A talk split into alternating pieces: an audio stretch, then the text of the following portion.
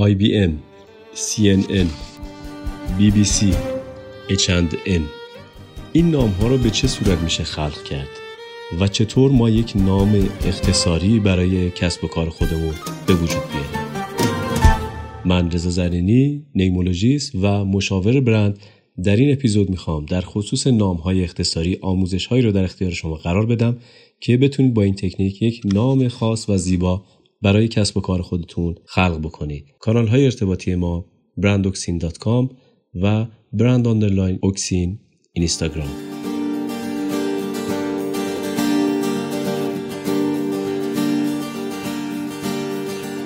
تکنیک جالبی در انتخاب نام وجود داره که میان از حروف اختصاری یک یا چند واژه استفاده می‌کنن و اون رو به عنوان یک نام تجاری به کار می‌برن. برای اینکه شما بتونید یک نام تجاری اختصاری داشته باشید نیاز به چند کلید واژه دارید و گاهن این کلید واژه ها در نام شرکت شما وجود داره و همین ها رو می‌تونید با همدیگه ارتباط بدید و یک نام جدید به وجود بیارید مثل گاج که اختصاری از گروه آموزشی جوکار هست. حالا اگر نام شرکت یا بیزینس شما اختصارش چیز جالبی از آب در نمیاد من پیشنهاد می‌کنم که از کلید واژه های طلایی که در ابتدای کتاب نام طلایی روش استخراجشون رو توضیح دادیم استفاده بکنید. یک قلم و کاغذ بردارید. تعداد چهل واژه که به کار شما یا ارتباط دارند یا نقشی در کسب و کار شما دارن روی کاغذ بنویسید. بعد بیاد نصف اون رو حذف کنید یعنی خط بزنید. در مرحله بعد استخراج بکنید. واجه هایی رو که خیلی میپسندید و خیلی فکر می‌کنید که وزن بالایی دارن رو انتخاب می‌کنید که به پنج واژه برسید.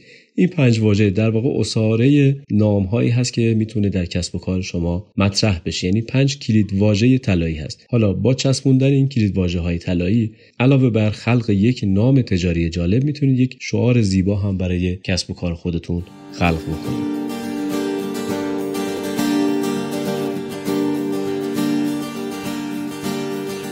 به این مثال هایی که می‌زنم دقت بکنید می‌تونه الهام بخش باشه که شما بتونید از حروف اختصاری یک نام خاص خلق بکنید.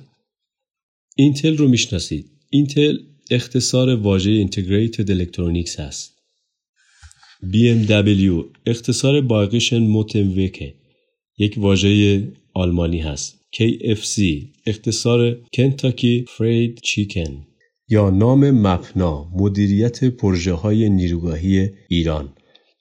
خب همونجور که دیدین تکنیک بسیار جالبی هست و نامهای خیلی جذاب و زیبا و در این حال خاصی میشه از این تکنیک استخراج کرد. این تکنیک مزایا و معایبی داره که من در ادامه به اونها اشاره می‌کنم.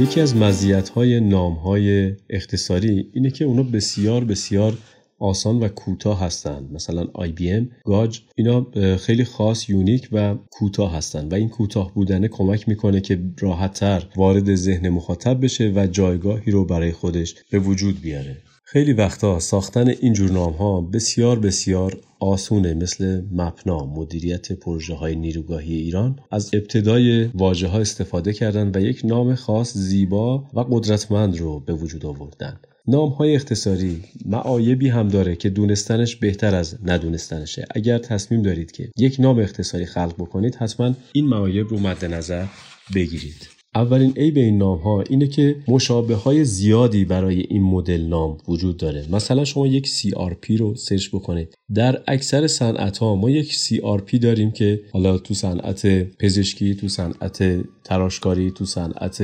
نفت این تشابه اصلا چیز خوبی نیست و نام شما قطعا زیر سایه اون CRP بزرگی که همه مردم میشناسنش قرار می‌گیره.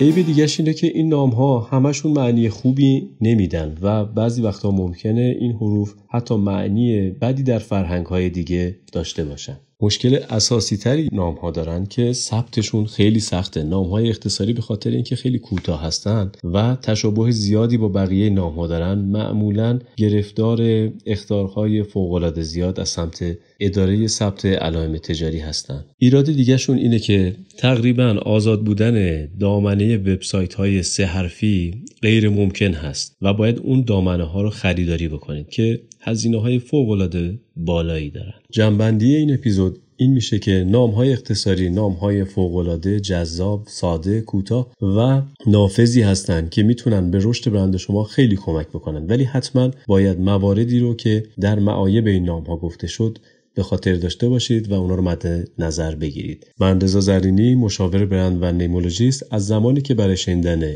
این اپیزود گذاشتید تشکر می‌کنم. اگر فکر می‌کنید که نیاز به آموزش های بیشتری دارید می‌تونید اونها رو در کانال اینستاگرام ما برند آندرلاین اوکسین و وبسایت ما brandoxin.com دنبال بکنید. تکنیک های فوق العاده ای رو گفتیم که می‌تونید با اونها یک نام تجاری خاص برای کسب و کار خودتون خلق کنید